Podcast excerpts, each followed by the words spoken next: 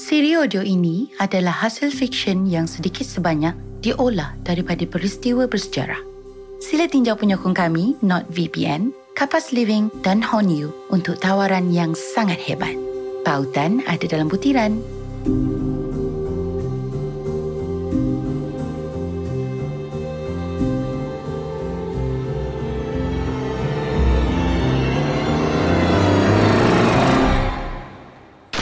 Pemimpin Kerajaan Langit, Ayah Pin telah ditangkap petang ini di rumahnya di Kampung Batu 13. Maklumat ini telah disahkan oleh isteri ketiganya apabila 21 orang pengikut Kerajaan Langit juga ditahan dan direman untuk membantu siasatan.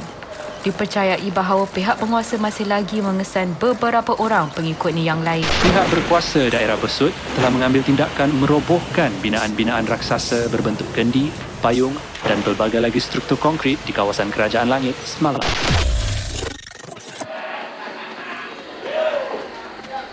Kalau anda ada TikTok, anda mesti kenal Ryan Jordan. Nama sebenar Rahman Daud.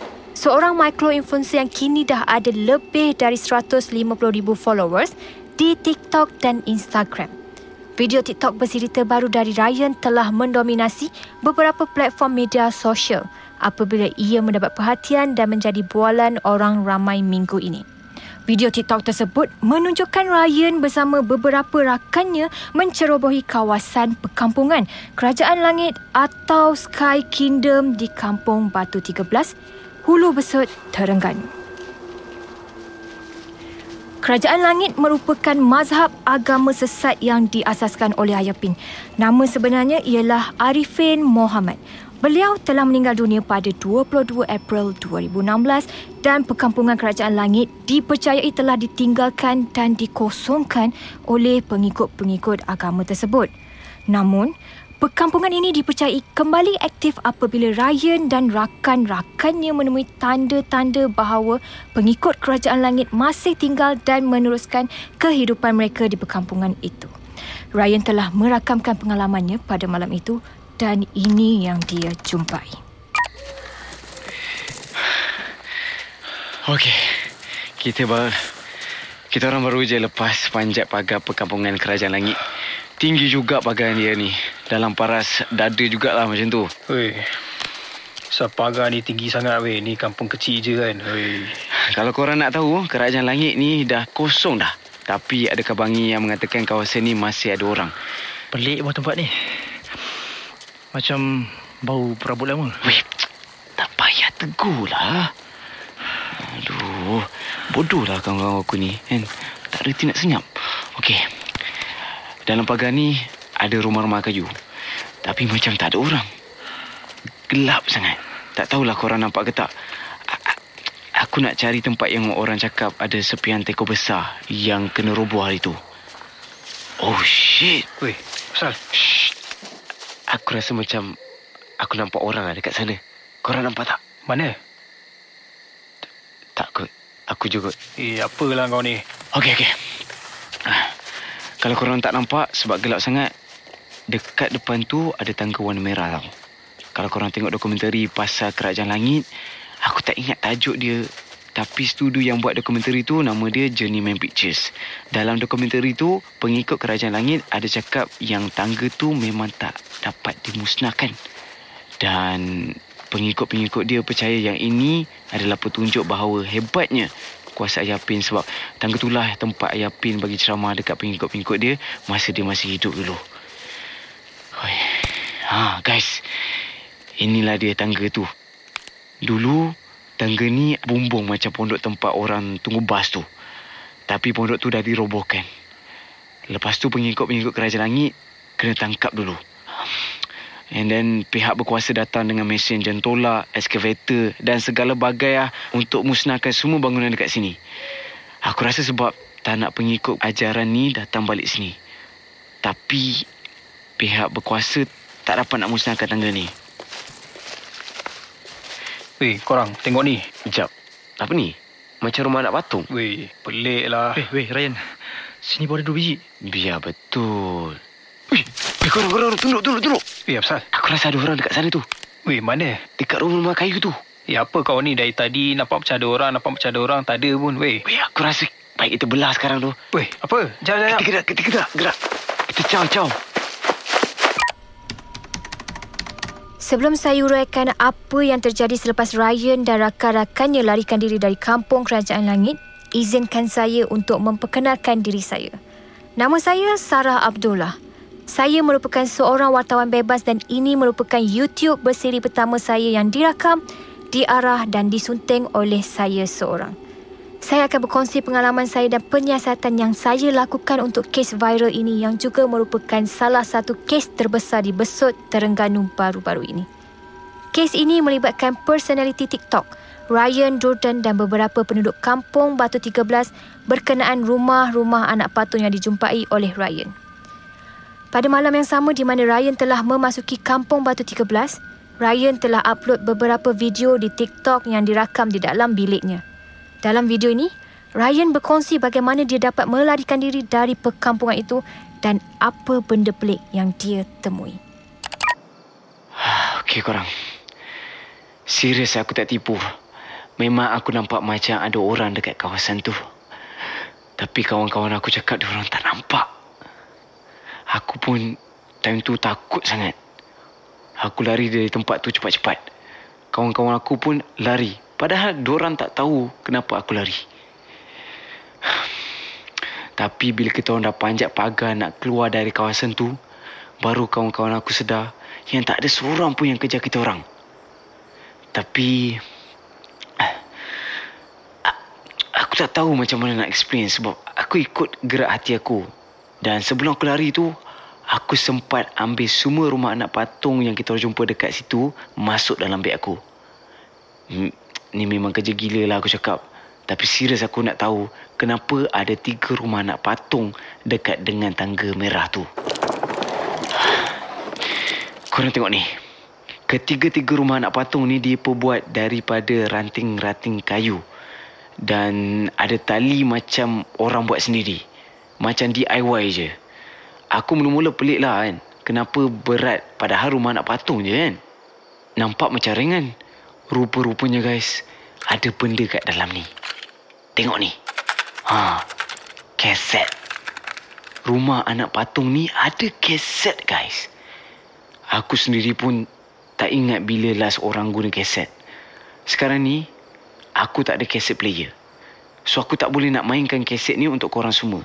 Jadi bagi aku masa untuk cari ataupun maybe beli keset player. Dan aku janji dengan korang, aku akan rekod apa yang ada dalam keset-keset ni. Sekarang ni, aku nak rehat dulu. Sebab penat Mat lari tadi. Ah, Memang malam ni pengalaman lain daripada lain untuk aku. Keesokan harinya, Ryan muat naik video barunya di TikTok. Percayakah Ryan mencari kaset player? Kalaupun percaya, adakah misteri di sebalik kewujudan kaset dan rumah-rumah anak patung itu akan terjawab? Hanya Ryan ada jawapannya. Okay guys, as promised, aku akan mainkan tiga kaset yang aku jumpa semalam. Disebabkan aku tak dapat kaset player pada masa yang terdekat ni, aku terpaksa guna kereta lama aku yang boleh mainkan kaset. Aku pun belum dengar lagi, jadi ini adalah reaksi pertama aku mendengar apa yang ada dalam kaset ni semua. Okay, aku playkan kaset yang pertama. Oh shit. Shit, shit, shit, shit. Yo, korang. Bunyi apa ni? Aduh. Kenapa lah aku dengar benda ni waktu malam? Aduh, korang. Jap. Aku mainkan lagi sekali. Fuh. Meremang siut. Bunyi orang jerit. Lepas tu ada bunyi loceng lagi. Tak pelik ke? Okey, tak apa. Mungkin keset kedua ni boleh terangkan apa yang kita dengar tadi. Okey, Pel- pelik juga tapi tak seram sangat. Bunyi macam ada orang sembang tapi susah nak dengar apa yang diorang cakap. Tak apa, kita ada keset ketiga dan yang terakhir sekali. Jadi mungkin kalau kita dengar kesemuanya, kita dapat faham kenapa ada keset-keset ni dalam rumah anak patung tu. Allah! Allah, Abah ni. Hey Ryan, apa kau tengah buat dalam kereta malam-malam buta ni? Kejap lah, Abah. Sekejap je. Eh? Nak main keset last ni. Abang nak guna kereta ni jap. Alah, Abang gunalah my view orang dulu. Ni kunci dia. Eh kau ni, Okay, okay, okay. Ah, sorry geng. Ayah aku kacau pula tadi. Okey, ni kaset yang last aku main tu. Oh? Tak, takkan. Tu je. Jap, jap, jap.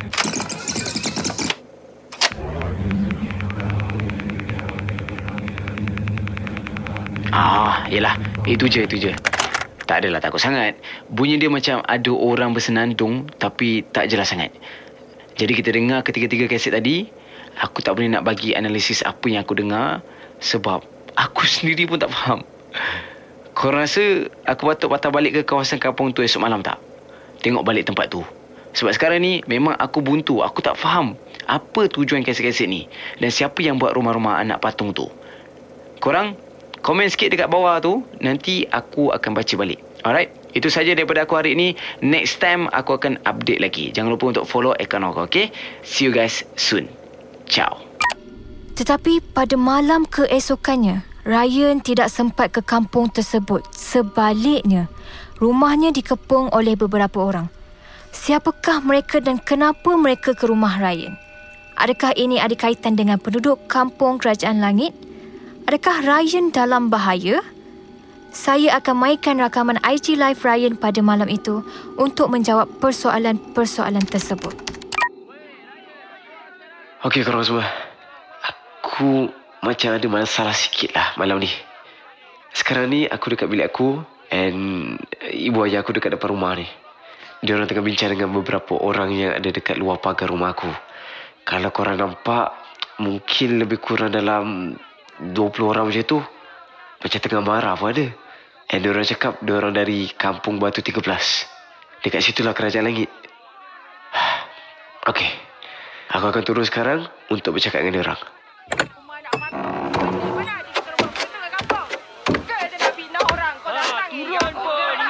Ada apa ya kumpul ramai-ramai ni? Okey, okey. Dah, dah. Semua sudah. Adik ni Ryan yang dalam video tu kan? Ya, saya Puan. Uh, kenapa ya? Macam ni. Nama saya Salma. Kami ni penduduk kampung Batu 13. Kami datang ni sebab video yang adik buat dekat kawasan kampung kami. Adik ni pun sebenarnya dah dikira menceroboh kampung kami malam tu tau. Eh, betul ke nama adik ni Ryan? Budak Melayu ada nama Ryan ke? Um, tak Puan Salma. Nama sebenar saya Rahman. Uh, pertama sekali saya minta maaf ya sebab saya tak tahu kawasan tu ada orang lagi. Saya nampak macam rumah-rumah dekat situ kosong je. Kami semua duduk berdekatan situ. Adik cakap adik jumpa rumah anak patung. Betul ke? Mana rumah anak patung tu? Kami nak tengok juga. Ha. Saya jumpa tapi sekarang ni risau pula kalau kita kacau jiran nanti. Boleh tak kita pergi bincang kat tempat lain dulu? Tak apalah. Kami pun bukannya nak menyusahkan keluarga adik. Eh, adik ni boleh tak henti rakam kami? Ha? Kata nak berbincang kan? Ha, tak boleh Puan Salma. Saya risau keselamatan saya dan keluarga saya sebab tu saya kena rekod. Okey, tak apalah. Kami pun bukannya nak bergaduh. Cuma nakkan kepastian je. Betul ke video yang adik buat tu? Tak baik tipu sampai satu Malaysia ni tengok. Nanti ramai orang yang datang cuba masuk kampung kami. Kami tak nak ada masalah nanti. Kami dah penat orang asyik salah sangka dan tuduh kami ni macam-macam. Um, baik Puan Sama. Saya faham. Tapi memang saya tak buat-buat. Saya nak minta maaf sebab timbulkan masalah pada Puan Salma dan orang kampung Batu 13. Sekejap, saya boleh explain. Saya boleh Eh, apa main dekat-dekat ni? Apa sesuatu ni? Ya, saya boleh explain tak? Tak, apa yang korang nak? Sekejap, eh, wait! Selepas rakaman IG Live Ryan dihentikan, ayah Ryan telah membuat panggilan polis dan mengatakan bahawa orang kampung Batu 13 telah bertindak menolak anaknya dan Ryan telah mengalami kecederaan yang ringan.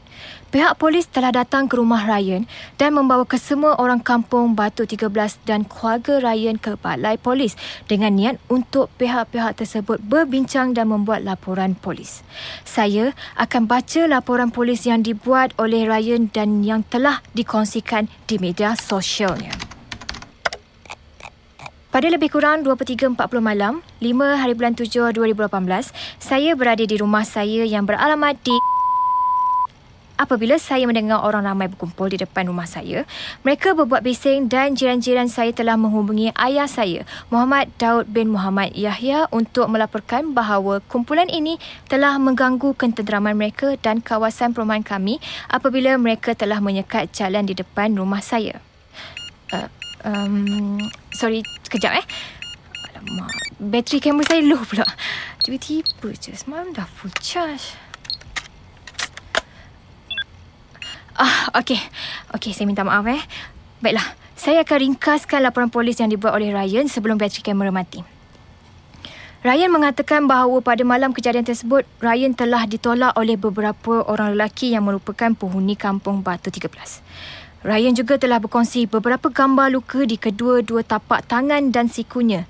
Tetapi dari gambar yang Ryan kongsikan di dalaman media sosialnya, nampak seperti luka-luka tersebut adalah kecederaan ringan sahaja. Sekarang, tiga orang lelaki yang tidak dapat dikenal pasti lagi telah ditahan oleh pihak polis dan mereka kononnya telah menolak Ryan dan menyebabkan kecederaannya. Itu saja yang telah dinyatakan dalam laporan polis Ryan. Pada hari esok, 8 hari bulan Julai, pihak polis akan mengadakan satu sidang media dan saya akan menghadiri sidang media tersebut untuk mengajukan beberapa soalan berkenaan kes ini sebab terdapat beberapa perkara yang mencurigakan dalam isu ini seperti kenapa pihak polis tidak juga menahan Ryan kerana mencerobohi kawasan Kampung Batu 13 yang ber... Minta maaf eh. Macam ada bunyi benda jatuh dekat dapur apa. Saya nak pergi cek kejap.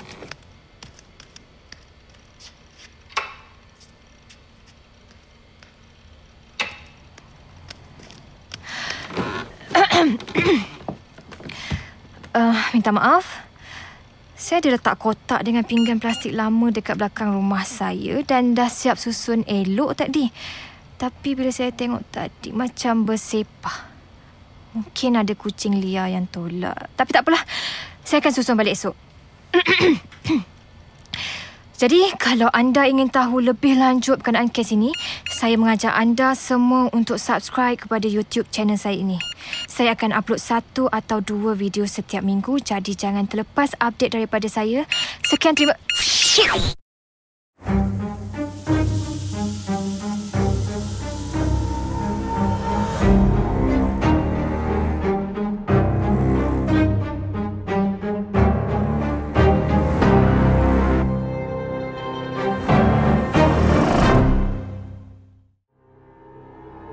Terima kasih kepada para pendengar. Jangan lupa follow dan subscribe podcast ini untuk terus mendengarkan episod audio siri Bisikan Kerajaan Langit yang akan datang.